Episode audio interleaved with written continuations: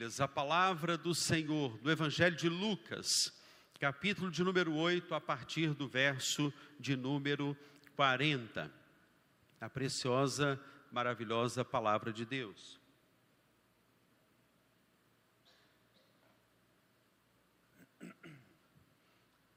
O Deus que cura a família. Peça ao Senhor em espírito antes de você ler o texto: Senhor, cura a minha família, cura as emoções da minha família, cura a enfermidade na minha família.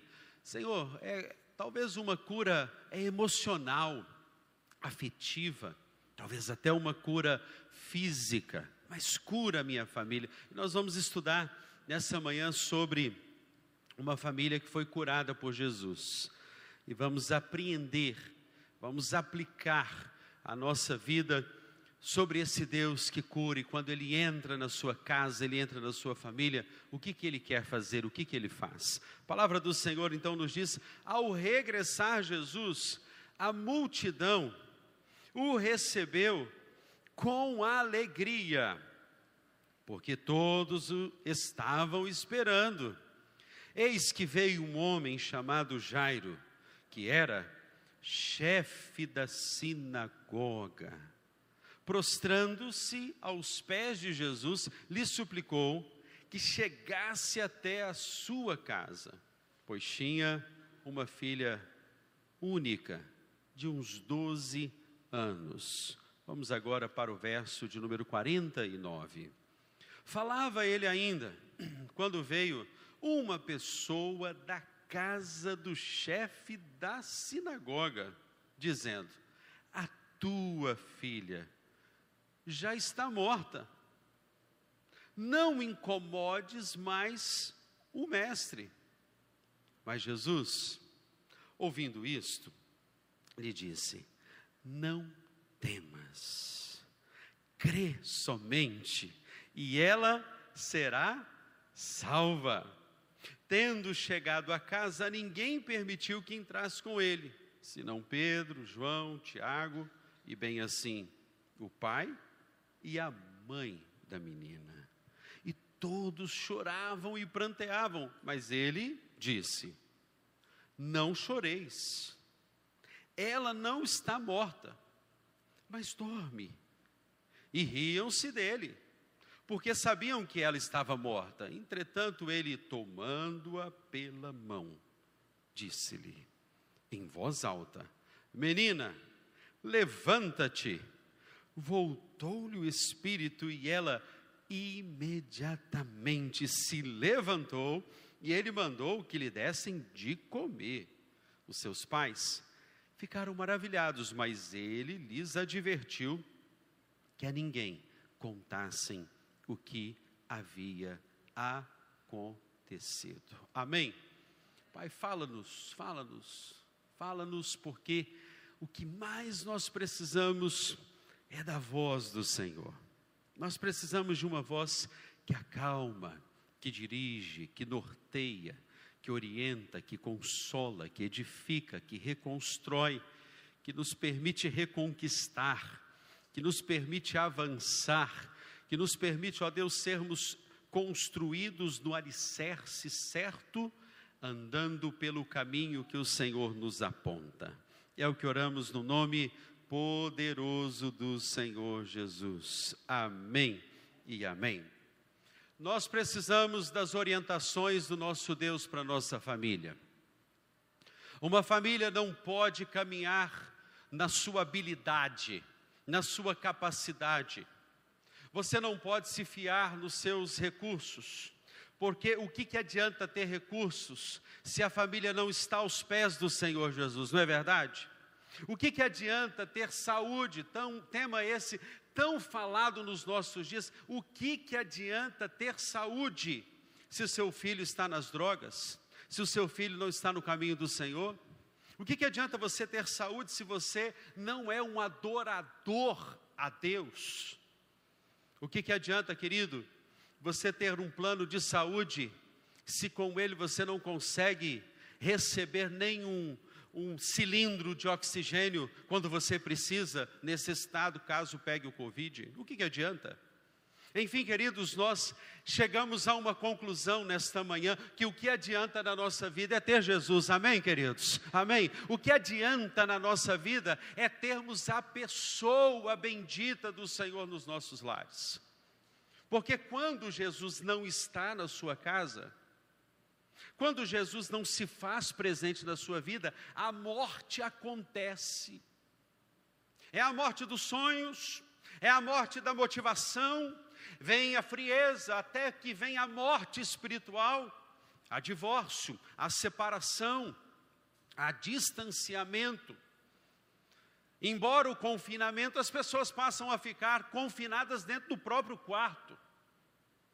As pessoas pegam o seu prato de comida hoje, e é muito comum numa família atual, na família da pós-modernidade, um filho pegar o seu prato e passar pela copa parecendo aquele prato da pedra da água branca, aquela pedra do pão de açúcar, uma montanha de arroz, uma montanha de feijão, com batata palha em cima, com o bife feito, e passa, eu tenho que ir ali porque eu não posso perder o que eu estou ouvindo pela internet.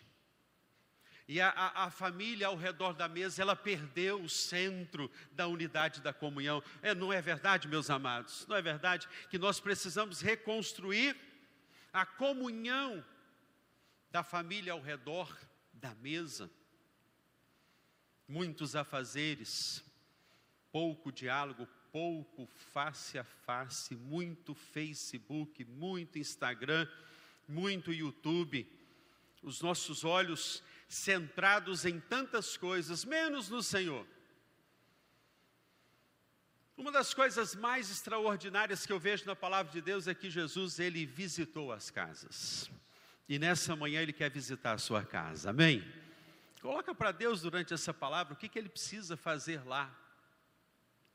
E agora, quando nos voltamos para a história de um homem chamado Jairo, esse era um homem que era um chefe, um chefe da sinagoga, judeu, reconhecido, notoriedade.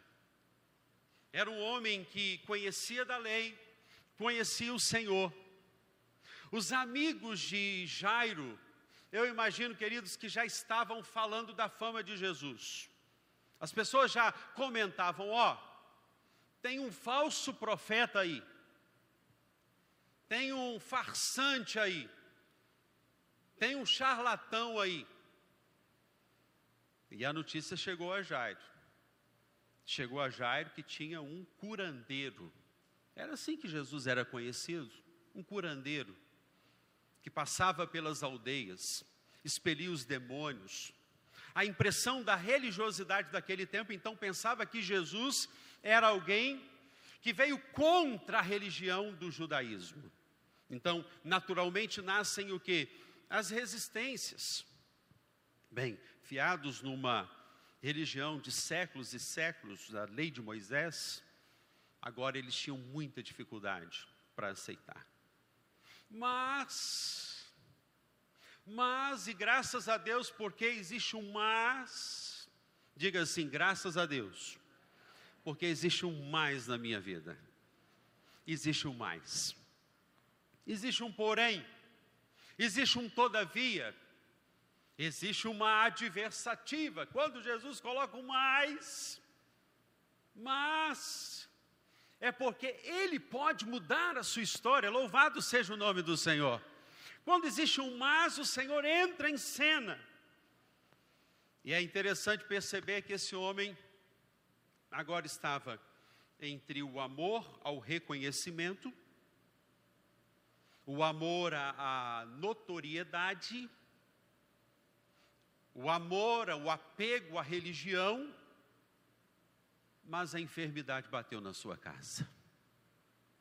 A enfermidade tocou naquilo que mais ele amava, a sua filha.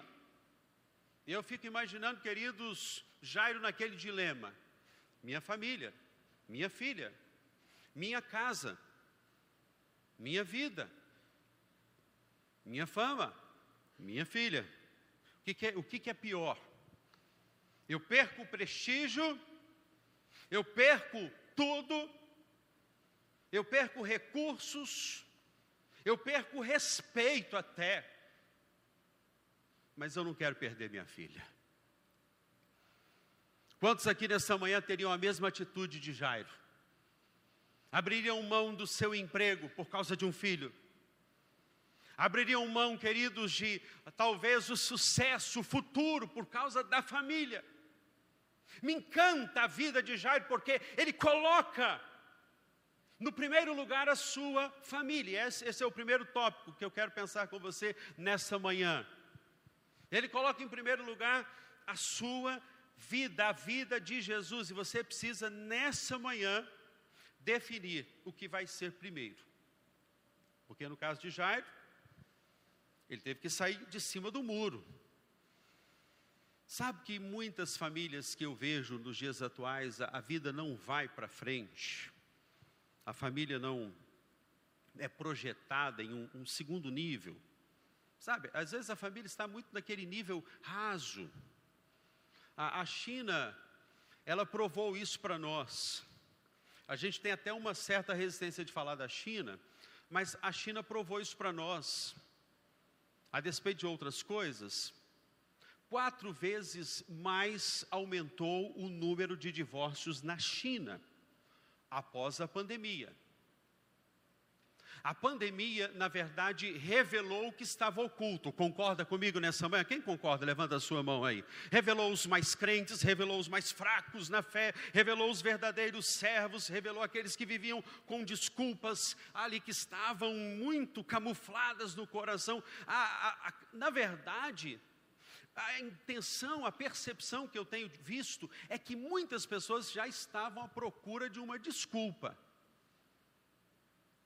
Outros estão mais fervorosos. Quem está mais fervoroso depois da pandemia? Levanta a sua mão. Quem está mais aquecido com o poder do Espírito Santo? Orou mais, leu mais a Bíblia, ficou com medo da morte, né? Falou: eu tenho que acertar minha vida com Jesus logo, senão, se o Senhor Jesus voltar e eu não tiver acertado as minhas contas com Deus, eu estou literalmente lascado e você procurou mais o Senhor Jesus. Quem esteve lá no vale da sombra da morte, né, meus amados, viu a vozinha pela greta assim, ó, a vovó lá, viu até o apóstolo Pedro já recebendo nos portões celestiais, falou: Ei, eu estou indo. Não, você vai ficar, filho.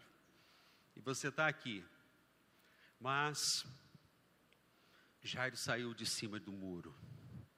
Louvado seja o Senhor. Porque Deus quer uma decisão, uma definição. Ele requer isso de nós. Bem, é interessante que quando Jesus está caminhando no meio daquela multidão, aparece uma mulher do fluxo de sangue. Jairo com pressa. Jairo tinha pressa, mas aparece a mulher do fluxo de sangue. Parece que quando é a sua vez, já passou por uma experiência assim? Quando você está numa fila vai chamar o seu nome, o sistema parou. Quem já passou por essa experiência aqui? Várias pessoas. Aí você pergunta, mas é só comigo? Senhor, é tudo comigo, né? É essa luta aí, tá vendo? O Senhor curou essa mulher aí. Ela toca em Jesus na orla. Vê que quando Jesus quer curar, ele usa o cuspe, Misericórdia, hein? O cuspe, já pensou você recebendo um cuspe? Mas se for para você ser curado, você aceita, não aceita? se for para sair do Covid, você aceita. De Jesus, você aceita tudo. Jesus, com a orla, toca, ele vê que sai poder, e já está esperando. E o milagre não vem. E a resposta não vem. No meio do caminho, chegam os representantes de Jairo e falam assim: Não me incomodes mais o mestre, porque a sua filha já morreu. Já pensou? Agora que eu consegui me desvencilhar da minha pompa, eu saí do meu pedestal, eu ultrapassei o muro da indecisão e fui até Jesus, eu cheguei até Ele. Mas agora que Ele está indo lá em casa curar, fazer um milagre, restaurar, fazer a obra lá na vida da minha filha, é a minha única esperança. Agora Jesus não vai. Não incomodes mais o Mestre. Mas perceba, querido, que o texto nos diz, verso 50, veja comigo. Mas, mas Jesus, ouvindo isto, o que sai dos lábios de Jesus, ele diz assim: Mas ele lhe disse: Não temais, crê somente, e ele ela será salva. Louvado seja o nome do Senhor. Diga para você nessa manhã assim: eu não vou temer. Diga, eu não vou temer, porque eu creio que eu tenho um Salvador. Eu não vou temer. Crê somente. Eu acho que a grande questão de muitas pessoas que precisam resolver a sua questão com Deus é o seguinte: em que você crê? Na hora do aperto, em que você crê? Eu, eu pergunto para você nessa manhã: em que você acredita? Em que, que você crê? Você crê na palavra do médico, você crê na palavra do governo, você crê que a última palavra é talvez de um enfermeiro, de uma pessoa que chega e fala.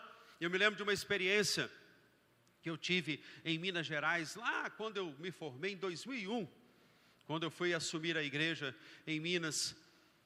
Uma ovelha minha era pedreiro e ele caiu do quarto andar Lembra disso, Kelly? O William caiu do quarto andar, estava rebocando a parte lateral da parede do prédio de quatro andares.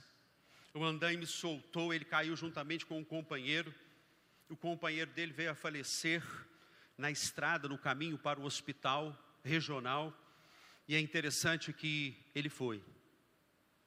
E ele ficou ali na UTI vários dias, sedado, em coma. Uma experiência maravilhosa que eu não fico contando para ninguém, porque eu não quero que os olhos se voltem para o ser humano. Mas foi muito interessante a igreja orando, fizemos um relógio de oração 24 horas, cada horário um grupo ia para a igreja orar pela vida do William. Você crê no poder da oração, querido? Por que, que você não ora? É interessante. Por que, que você dá pouco valor à oração? A igreja orando 24 horas, 24 horas, o William, restaura, Senhor. E eu entrei naquela UTI para visitá-lo. Poucas pessoas podiam ir. A família disse: Pastor, o senhor pode ir lá. E foi uma experiência assim sobrenatural. Eu não prego cura, vocês sabem disso, mas foi uma experiência sobrenatural. O William, os batimentos cardíacos dele que estavam abaixando, naquele momento que eu cheguei ali, os batimentos cardíacos dele começaram a subir e eu não entendia nada. Eu falei, Senhor, toma a vida desse teu filho e restaura com um milagre, porque só o Senhor tem poder. Fiz uma oração simples, objetiva, saí dali. Quando eu saí dali, em breve, passaram-se alguns dias. O William saiu do coma, louvado seja o nome do Senhor. Mas daí um mês, daí um mês, Estou eu lá pregando, a família decide fazer uma surpresa. Entra o William, pelo, pela porta central, como aqui na nave central, ele entra pela porta central andando. Ficou com umas sequelazinhas, mas Jesus curou aquela vida, louvado seja o Senhor. E ele está andando, e ele está glorificando o nome do Senhor, porque quando Jesus quer, não é quando eu quero, é quando Ele quer. Ele faz do jeito, da maneira e da forma que Ele quer. E Jesus diz para Jairo: Mas não temas, crê somente. Hoje Jesus te trouxe aqui para te dizer: é realmente a sua fé precisa ser aumentada, porque a sua fé está muito pequena. Ah, creia, creia, não duvide, mas ela já morreu. Eu perdi o cargo da sinagoga, agora como que eu vou ser visto? E a minha filha ainda morreu. Entrou essa mulher no meio. E a gente sempre fica inventando o quê? Tentando achar o quê? O culpado. Ah, foi por isso. Jesus chegou atrasado lá em Lázaro, quando ele morreu, agora chegou atrasado também aqui, e a minha filha não vai ser ressuscitada, não vai viver. Mas ele disse: Não, Jairo, eu vou à sua casa, deixa que eu vou lá. Quantos nessa manhã querem que Jesus vá à sua casa? Quantos querem? Quantos precisam? Ah, eu preciso que Jesus vá na minha casa. Eu preciso todos os dias. Mas ele sabia que haviam vozes da derrota. E a segunda verdade que eu gostaria de destacar nessa manhã é uma atitude sua: fuja das vozes da derrota. Veja comigo o verso 52. E todos choravam, mas ele disse: Não choreis. Aqui eu, eu pauso aqui só um pouquinho, porque como que você chega em um velório e está todo mundo sentindo a dor da perda daquele parente, e você ouve de Jesus assim: não chora não. Você já pensou? Você num velório com a pessoa querida, e chega alguém, põe a mão no seu ombro e fala assim: não chora. Aí você vai virar para aquela pessoa e vai falar assim: você é insensível, hein? Como que você é insensível? Você fala para eu não chorar a perda de alguém que eu amo todos choravam. E o texto diz: Não choreis, ela não está morta, mas dorme. E aí as vozes da derrota não param, não, meu irmão. As vozes da derrota, elas continuam tirando, testando a sua fé. O diabo ele é muito estratégico nisso em tentar roubar a sua fé, em roubar a sua alegria, em roubar o seu ânimo, em roubar a sua esperança. E o texto diz que riam-se dele. Tem sempre alguém que vai rir do seu milagre, sempre alguém que vai rir do que você está no propósito com Deus. Tem sempre alguém que vai rir. Na nossa vigília sexta-feira agora, nós fizemos um pedido com os nossos líderes. Nós pedimos 10% 10% dos moradores de Padre Miguel. Mas eu esperava ouvir até um glória a Deus nessa manhã. Amém, queridos? 10% do bairro de Padre Miguel para Jesus. E é exatamente isso, as pessoas ficam caladas e ficam achando assim: esse pastor ficou doido de pedir 10% da população de Padre Miguel. Sabe por quê? A população de Padre Miguel tem 65 mil habitantes. Sabe o que são 10% da população de Padre Miguel? 6.500 pessoas. Pode rir, vamos rir, vamos rir mesmo. Olha o que Jesus fala aqui, eles riram. Mas eu louvo a Deus, porque quando você está com fé, quando você crê que isso é possível, sabe o que vai acontecer? Deus primeiro visita o servo dele. Deus primeiro visita o homem dele, o separado dele, o escolhido dele. Depois ele começa a trabalhar na igreja com sinais. E Deus vai acrescentando aqueles que vão sendo salvos. Amém, meus amados? Glórias ao nome do Senhor. Então você vai ter que revisitar o seu amor pelas almas perdidas. Se nós estamos num projeto assim, você não pode chegar mais ao final de mais um ano sem uma alma para Jesus. Peça ao Espírito agora, em Espírito, Senhor, me dê uma alma, a colega de escola, a família, o vizinho, o parente, o amigo, o cunhado, a avó, o avô, o pai, a mãe que estão morrendo sem Jesus. Peça aí agora, peça agora, Senhor, me dá, me dá essa mãe, me dá esse pai, me dá esse vizinho, Senhor, eu creio. E as pessoas lá fora vão rir, vão rir, mas eu garanto a você, que todos aqueles que imbuídos do amor de Deus, paixão pelas almas perdidas, vão apresentar esse fruto ainda esse ano para a honra e glória do Senhor Jesus. Se creres, verás a glória de Deus. Nós cremos. É por isso que eu vou parar de viver o quê? Um cristianismo só para mim, irmãos. Nossa, eu estou cansado disso. Eu estou cansado de pessoas que vivem um cristianismo só para ele. E você tem uma tendência, quando a fé não é robustecida, a fé não é, a fé não é fortalecida, você vira um observador, você fica na plateia, enquanto tem uma minoria que está lá batalhando, guerreando, orando, e você vai ficando mais crítico. Você vai ficando mais crítico quando você não tem fruto. Quando você não apresenta uma alma para o Senhor Jesus, você vai ficando o quê? Mas sem paixão para ler a Bíblia, para orar, para acordar de madrugada, para fortalecer a sua fé. Você vai ficando, mas com que autoridade dizes essas coisas? Você vai ficando assim, como a multidão. Como que pode? Mas louvado seja o nome do Senhor, porque eu creio que quando eu preparava essa palavra aqui para essa semana, esse domingo, o Senhor já iria neutralizar no seu coração toda religiosidade. Amém, queridos? Amém? Eu quero isso para a sua vida. E eu garanto a você que quando você apresentar um filho na fé, pensa você, minha irmã, pensa você, Maria, pensa você, José, pensa você, Carlos, pensa você, Rodrigo, pensa você, meu irmão, chegando falando assim: é, pastor, o senhor falou daquele projeto louco lá, até eu ri por dentro igual Sara, eu ri da promessa de Deus, igual Sara. Mas hoje está aqui o meu filho, porque mesmo com a minha pequenina fé, eu orei e creio que esse filho está sendo apresentado ao Senhor Jesus. Você pode aplaudir o nome do Senhor Jesus, porque Ele quer isso para a sua vida, Ele quer isso para o seu coração. Chega de ser um observador, seja um adorador, seja um evangelista mas nós não podemos ouvir as vozes da derrota. Como assim? Você fala para não chorar? Ele tem uma menininha aí de 12 anos que morreu.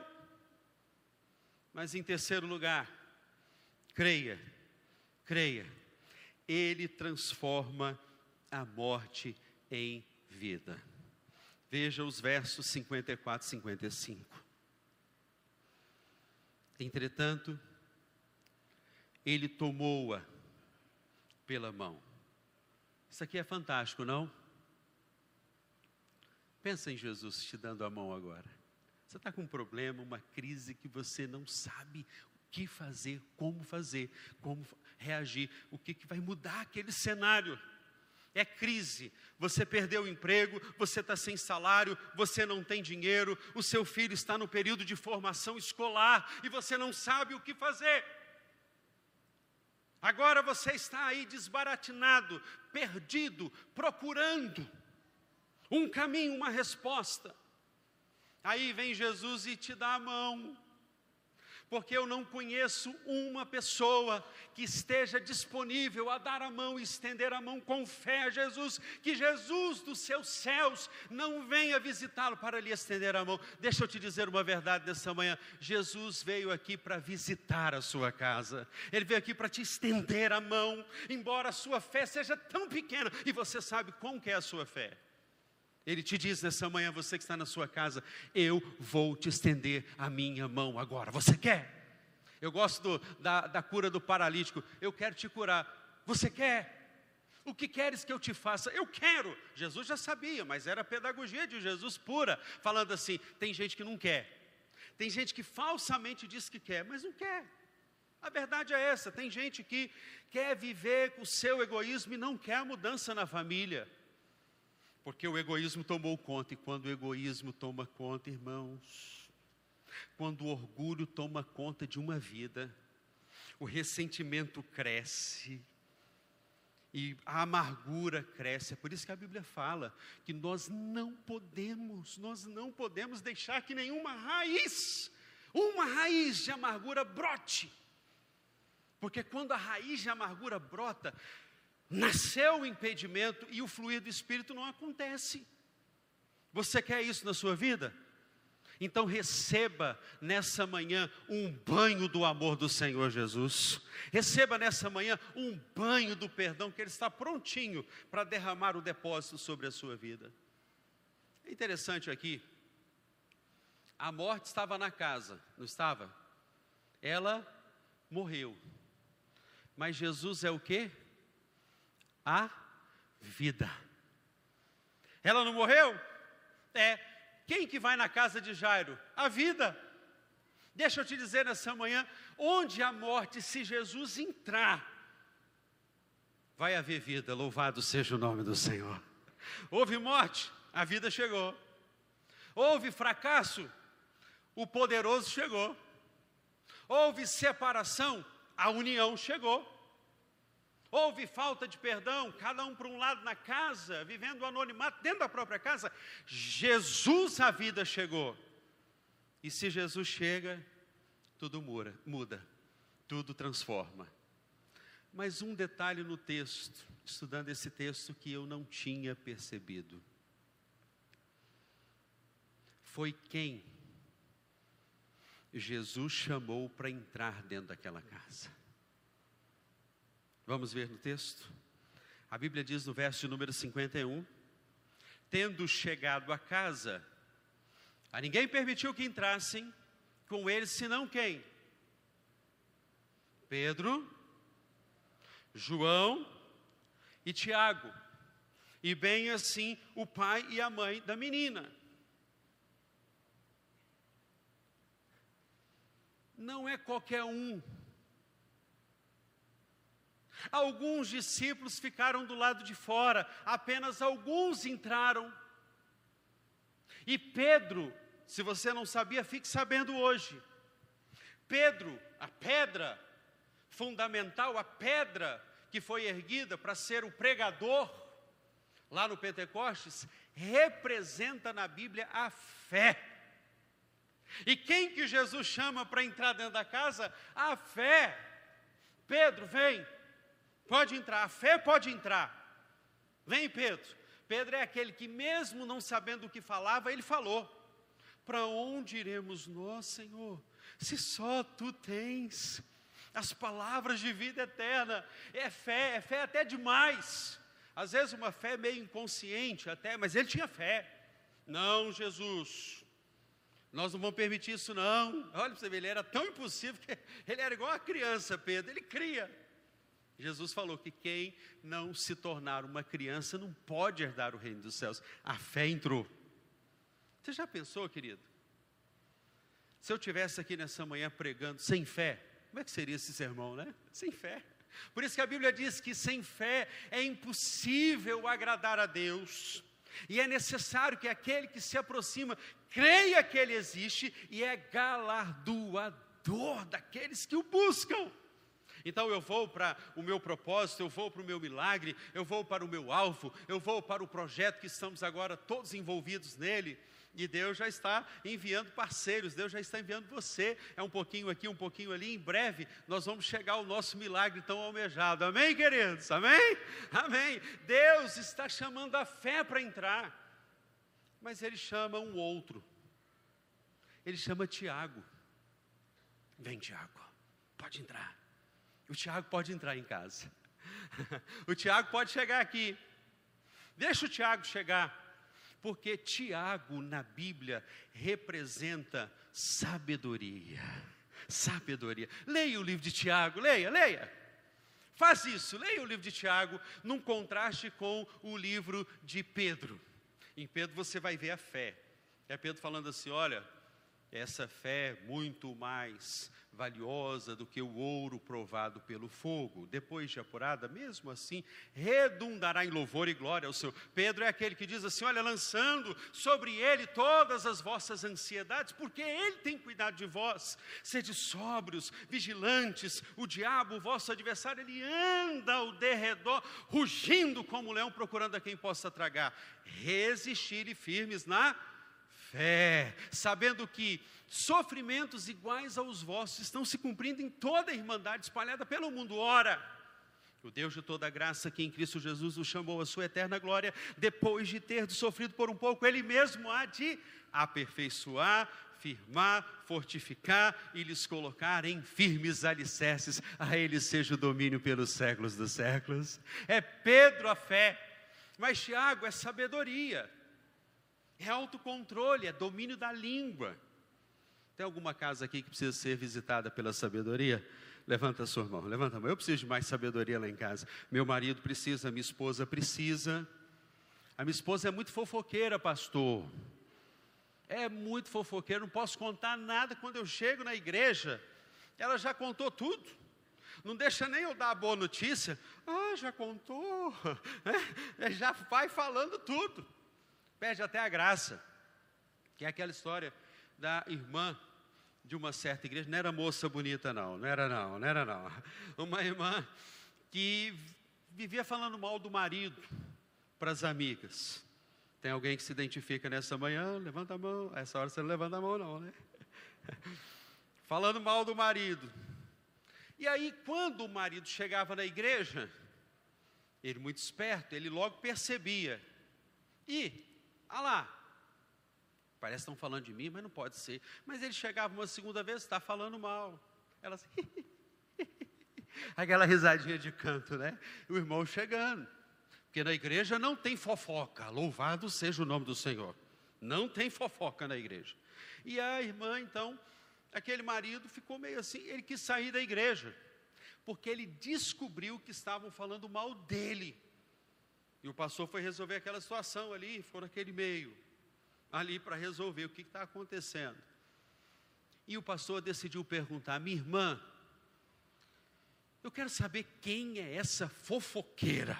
Que eu quero pegar ela no gabinete, eu estou com um cajado de todo tamanho lá no gabinete, eu vou pegar essa irmã de jeito. Você me dá um nome, a cariação ali, né? Me dá um nome. E aquela, aquela irmã falou assim, pastor, na verdade, quem começou com esse negócio todo aí fui eu, pastor. E ela que estava detonando o marido dela com a igreja. Quantas vezes nós, queridos, não somos sábios? Nós não sabemos esperar no Senhor. Quando a Bíblia diz assim, espera, isso em silêncio.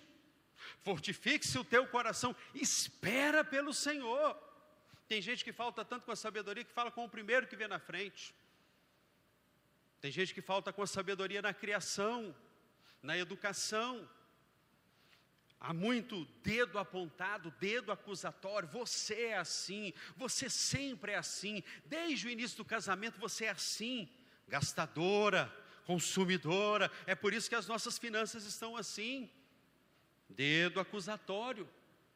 Jesus chama Pedro, diga comigo, Pedro a fé, diga, Pedro a fé. Ele chama Tiago, Tiago a sabedoria, diga comigo, Tiago a sabedoria. Vai pedindo sabedoria, porque quando nós pedimos, Deus em nada lhes impropera, não impede que a sabedoria chegue.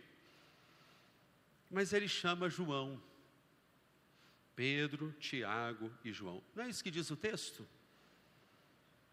Que entrasse com ele na casa a fé, entrasse a sabedoria, entrasse o amor, que é João. Quando você lembra na Bíblia de João, todas as vezes que nós lembramos de João, nós estamos lembrando de amor.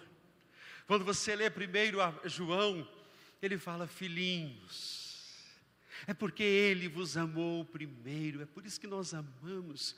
É a forma que terna, dócil. O amor precisa reinar na sua casa hoje, amém, querido? E o amor precisa reinar aí. E a Bíblia diz uma coisa muito interessante sobre o amor. A Bíblia diz que não adianta você dar os seus bens aos próximos, ao próximo. Você não adianta vender tudo que você tem você não adianta lançar o seu corpo para ser queimado. Se você não tiver o amor, e a Bíblia fala de vários tipos de amores, o amor ágape, que é o amor incondicional, a Bíblia fala do amor filhos, que é o amor de amizade, e esse amor é muito comum entre nós, mas qualquer coisa hoje quebra a amizade. Quando você não tem uma pessoa que você não gosta, o que, que você faz? Bloqueia lança no paredão do Big Brother, né? Eliminada. Você fala, está eliminada do meu convívio. É isso aí, é fácil. O amor filhos. A Bíblia fala do amor héteros, que é o amor de marido e esposa.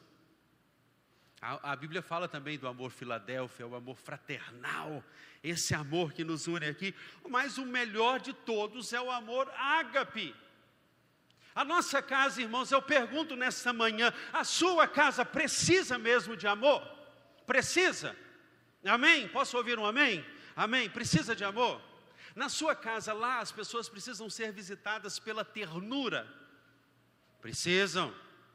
Lá na sua casa, às vezes você tem a sensação de que as pessoas não sabem falar umas com as outras. Tem, tem, tem, tem. Tudo carnal, tudo homem, tudo ser humano tem. Por isso que Jesus convidou João. Vamos, João, porque essa casa, que é onde há morte, precisa do amor. A Bíblia fala uma coisa muito inspirativa acerca do amor, porque ela diz o seguinte: que o amor, ele tem que ser dito, ou seja, perdão, a verdade precisa ser dita em amor.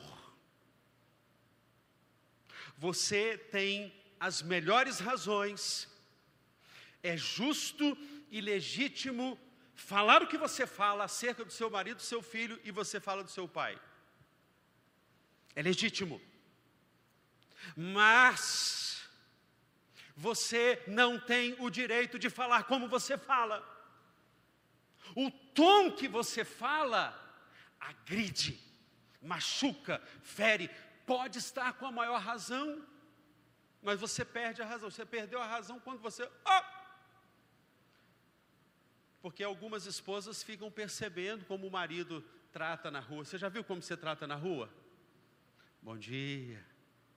Bom dia. Vai comprar pão na padaria? Bom dia. Já está até com medo da morte por causa do Covid, né? Ah, eu vou dar um bom dia, vou ser bem simpático aqui. Bom dia. Mas acorda, a esposa, e naquele dia o cabelo dela levantou mais do que nos outros dias. Ela fez a chapinha que eles chamam de é, escova inteligente. De inteligente não tem nada porque não pode ver um pingo de água que ela, ela cresce. Inteligente. Não pode ligar nem, nem abrir o vidro, porque o vento de fora ai, vai atrapalhar a minha escova. Estou falando isso porque lá em casa a gente não tem essas coisas, meus irmãos. Então eu posso falar à vontade. Eu me sinto confortável nessa manhã para falar. De inteligente não tem nada. Vai falar, agride, fere, machuca o tom. Como é o tom que os filhos estão falando com os pais aqui? Me, me diz. Você me convidaria para passar uma semana na sua casa? Para eu ficar num quarto escondido? Aquele quartinho lá, mas que dá para ouvir, ouvir tudo. Para ver como que o seu filho fala com o pai. Deixa Jesus hoje ir lá na sua casa, porque Ele vai te visitar com o amor dele nessa manhã, aleluia. Ele vai visitar a sua casa hoje. Tá bom, ele chamou o pai e a mãe, aqui o simbolismo, diz o texto, ele chamou bem assim o pai e a mãe, porque o pai, a razão, a mãe, a emoção, que quando o pai pega a vara de goiaba, a mãe fala: Não, não bate nele. É emoção. A mulher é mais emoção, o homem é mais razão. Não vou dar isso, não vou pagar isso. A mãe fala: Não, mas é uma mochila que ele precisa. E é um tênis, olha o tênis dele. Aí o marido vai falar: ah, Mas eu estou tão endividado, vou ter que comprar esse tênis. Emoção e razão, equilíbrio. Nós precisamos chamar Tiago para as nossas casas mesmo, para o quê? Nos dar equilíbrio. Todo homem esteja pronto para ouvir, tardio para falar, tardio para se irar. Tiago, capítulo de número 1, verso de número 19. Nós precisamos, queridos, chamar João, sim. Mas você já reparou no texto uma coisa aqui nessa manhã? Alguns ele não chamou. Você já pensou num caso de morte assim, Gabriel? Jesus chamar um Tomé para ir na casa, de onde há morte. Você já pensou? Vem Tomé, o Tomé querendo entrar, mas chamou Pedro, Tiago e João. O Tomé ficou de fora, por quê? Uma casa onde há morte, processos de separação, onde não há vida, a incredulidade não pode entrar. Infelizmente, queridos, em muitos lares há mais incredulidade, há mais falta de fé, há mais Tomés do que Pedro, do que Tiago e do que João. Quem que ele não chamou para entrar? E era discípulo dele, hein? Era discípulo dele. Ele não chamou Mateus. Mateus era quem dos discípulos de Jesus? O que, que ele era? Cobrador. Por que, que a cobrança não pode entrar numa casa? Mas ela tem entrado e muito. Porque quando vem o tom da cobrança, o Mateus está presente, o Mateus está ali dentro. Quando o Mateus está dentro da casa, não é cobrança, é exigência. Porque tem que fazer. A mãe que não permite que o filho ele faça o prato dele quando ele é mais novo. Olha uma coisa, hein? Mamãe fazia a nossa comida e falava assim: pode pegar aí. Pode pegar aí, pega. Mas os meninos que eu vi, a mãe, tá bom, foi a medida do arroz. O bife, ó, aquele bifão para aquele filho, feijão, aquele pratão, fazia até o prato do filho. Deixou ele nem lavar as cuecas dele, misericórdia, hein? Quando casa, irmão, não sabe de nada. A nossa geração hoje é a geração do micro-ondas, do fast food, tudo rápido. As meninas não sabem cozinhar. Não é igual aquela, aquela garota linda. Ah, aquela garota linda que o senhor me apresentou, senhor Orlando, aos nove anos de idade. Lembra disso? Como é que é a história mesmo? Descarregando a mudança, o lado do dom da hospitalidade falando forte, faço ou não faço a limonada? Não, eu vou fazer porque é dom. Deus me deu e eu tenho que doar. Faz a limonada e chama a família. Como é que foi aquela história? Chama a família, a minha família, para ir lá. Quando o senhor me apresenta a Kelly, o que, que o senhor fala? Essa é a minha filha. Tem nove anos e já sabe fazer o quê? Angu! Aleluia! Uma salva de palmas para esse homem, gente.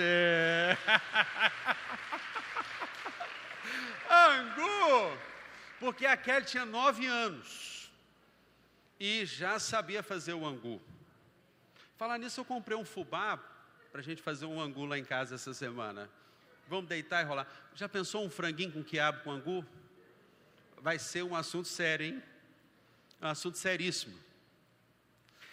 Gente, depois vem a cobrança.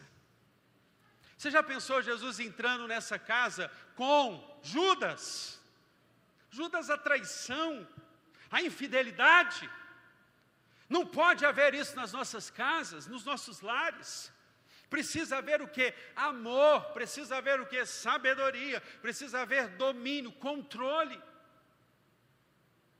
Nós não podemos ter lares, queridos, sem fé. Os nossos lares precisam ter fé, porque o primeiro milagre que Deus quer fazer na sua vida. Você sabia que o maior problema de Deus mudar a sua casa está em você? Na verdade, está com todo aquele que acorda. E a primeira pessoa que você vê quando vai escovar os dentes e pentear o cabelo no espelho. Aí você, sabe qual é o problema dessa casa? Aí você canta a música. Esse cara sou eu. O problema dessa família sou eu. Começa a revisitar, a olhar. Ele leva o Tiago, ele leva o Pedro. E ele permite que quando a sabedoria chegue, ela vai dominar as nossas emoções. Feche os seus olhos abaixo da sua fronte, nós vamos orar ao nosso Deus. Jesus hoje quer curar a sua família. Veja que esse homem chamado Jairo teve que abrir mão do seu status. De que, que você precisa abrir mão hoje? Jairo precisou se humilhar. A Bíblia diz que quando ele vê Jesus, ele já se prostra, porque é a atitude de um adorador. Pedro já se prostra, Pedro já vai reverentemente diante do Pai de Jesus, e ele chega chegando pronto, ele abriu mão da capa, das medalhas, do reconhecimento, da sinagoga, da lei, e ele fala: agora o que mais importa é a minha família, é a minha família. Veja a atitude desse homem, veja a atitude desse chefe que abriu mão de tudo, porque tinha algo morto dentro da casa dele. Eu te pergunto nessa manhã: o que, que está morto? Talvez o carinho morreu, aquelas homenagens, aqueles elogios do namoro, dos primeiros anos do casamento, esses elogios morreram. A cumplicidade, a intimidade, Sabe, o diálogo morreu dentro da sua casa, não existe mais diálogo. As pessoas conversam já pelo WhatsApp, dentro de casa, pode isso. É morte na certa. Deus quer reconstruir, mas você é a principal peça que Ele vai usar para a reconstrução acontecer na sua casa. Sabia disso? um pai omisso. Quem sabe você reclama porque você vê o seu marido tão lidando com os afazeres, o trabalho, mas ele não tem capacidade de dar um abraço, um beijo. O beijo morreu. Mas a casa onde Jesus chega, ele convida a sabedoria para entrar. Eu já estou vendo pelos olhos da fé a sabedoria entrando na sua casa hoje, porque você creu. Se creres, não temas, creia somente, e Ele a salvará. Eu já estou vendo pelos olhos da fé a própria sabedoria e o domínio chegando na sua casa, aquele autocontrole que te domina na hora da ira. Você vai pedir isso ao Senhor nessa manhã. Eu quero te desafiar a se colocar de pé. Se coloque de pé. Coloca diante do seu Pai, do seu Deus. Diga para Ele o que, que precisa ser curado. Diga isso para ele, Senhor. Tu conheces a minha individualidade. Mas hoje eu quero, Pai, eu quero a sabedoria de Tiago. Ah, Jesus, eu preciso de amor. Venha. Eu creio, eu creio, eu creio.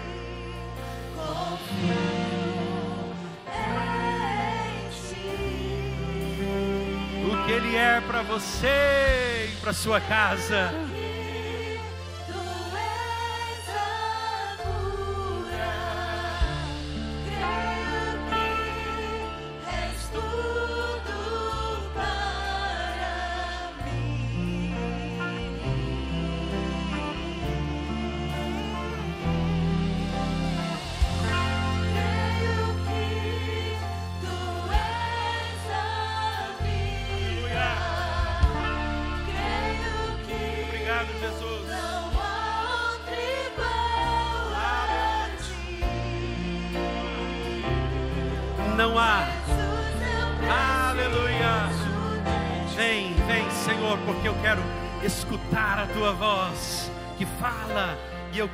Praticá-la, Jesus. Oh, diga isso para Deus, diga isso para o Senhor. Aquele filho pode voltar, aquele marido pode se converter verdadeiramente. Eu creio, eu creio. Diga, diga com todo o seu fôlego, solte a sua voz e creia: Jesus, Jesus, transforma a minha casa.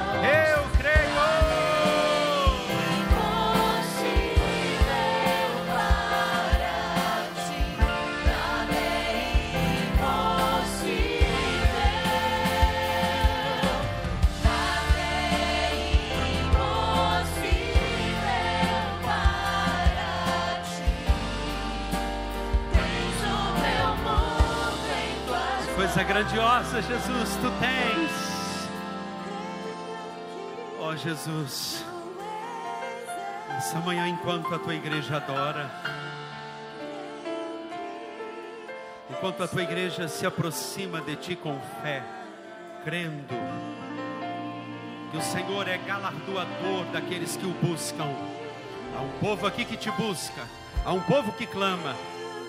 O Senhor precisa tocar para dar sensibilidade na percepção, para dar mais amor, restaurar os elos que foram quebrados, restaurar a admiração. Quem sabe nesta manhã a admiração foi quebrada, mas hoje você vai colocar diante daquele que tem todo o poder, como curou. Eu estou aqui nessa manhã para dizer que o mesmo que curou, que restaurou, que fez reviver uma filha que estava morta, dentro de uma família é o mesmo que vai fazer isso na sua vida. Louvado seja o nome do Senhor. Mas tudo depende da sua fé, da sua entrega e do querer de Deus. Então, se depende da sua fé, o que você precisa colocar diante de Deus, saia do seu lugar agora. Vem aqui, vem cá. Se o amor, se é sabedoria, se é graça, se é o perdão que precisa renascer, saia do seu lugar, vem aqui à frente no nome do Senhor Jesus. Pode vir, vem cá, vem cá dizer para Ele: Jesus, algo precisa, eu preciso, ah, eu preciso, Jesus, eu preciso. E na casa que o Senhor chega, ah, vai acontecer isso. Jesus chega, toda morte vai embora, toda amargura fez morrer o amor, irão embora, aleluia. Ele faz nascer de novo o amor. Você crê nisso nessa manhã, querido? Ele faz nascer, Ele é o Deus que pode. Então creia, creia. Se é um filho, coloque hoje nessa manhã. Isso vem. Deus abençoe, Deus abençoe, Deus abençoe, Deus abençoe, Deus abençoe a sua vida. Creia, creia. Não duvide, porque onde há Tomé, a dúvida. Tomé não entra na casa porque há dúvida, porque há mentira. Deixe-me ver as tuas mãos. Ele pede, porque ele duvidou. E Jesus disse para Tomé: Tomé, necessário te é ser crente. É a primeira expressão de crente que aparece na palavra. Necessário você ser crente. Às vezes temos uma fé, mas essa fé está apagada. Mas se hoje você tiver uma fé do tamanho de um grão de mostarda, essa montanha vai mudar no nome do Senhor Jesus. Você crê, querido? Você crê? Então vamos orar ao nosso Deus, Paizinho. Ah, louvado seja o teu nome. Porque assim como na urgência e emergência do milagre, na ótica de Jairo, o Senhor estava atrasado, as vozes da derrota surgiram para dizerem: Não incomodes mais o Mestre, nessa manhã, assim como o Senhor Jesus silenciou a voz dos que riam do milagre, dos, dos que duvidaram, dos que não tinham fé para crer, nessa manhã, toda voz carnal está repreendida no nome do Senhor Jesus. Toda voz que vem do inferno, toda voz da dúvida, da incredulidade, nessa manhã já caiu por terra no nome do Senhor Jesus.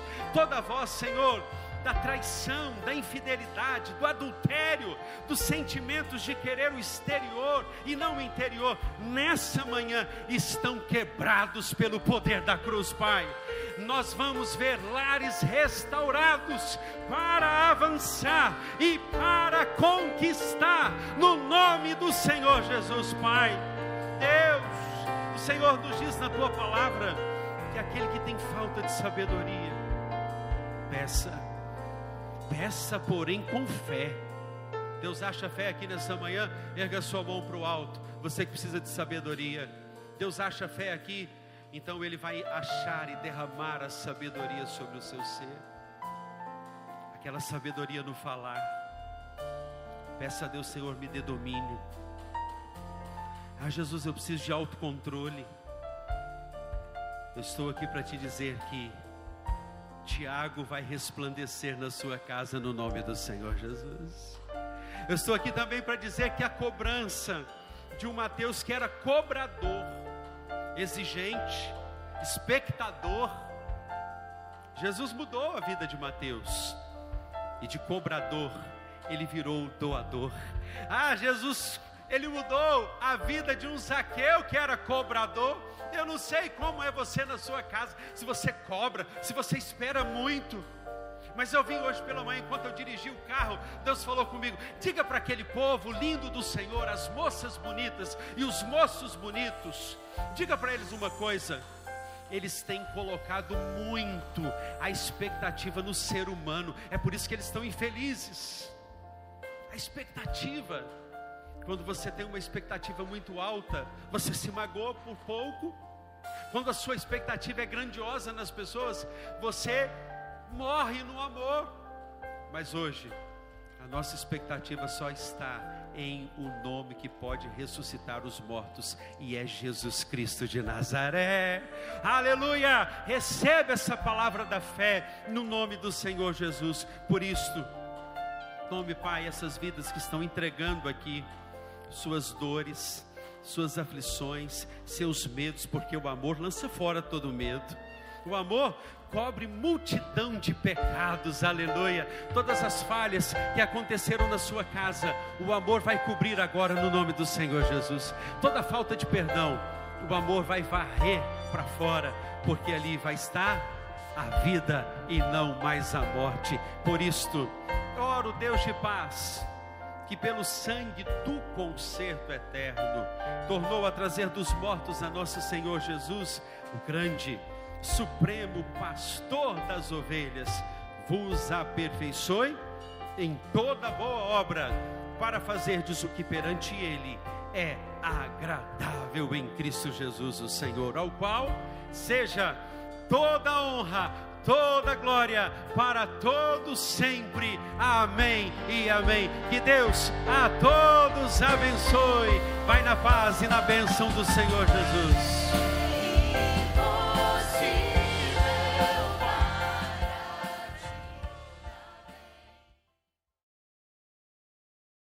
Olá, eu sou a Larissa.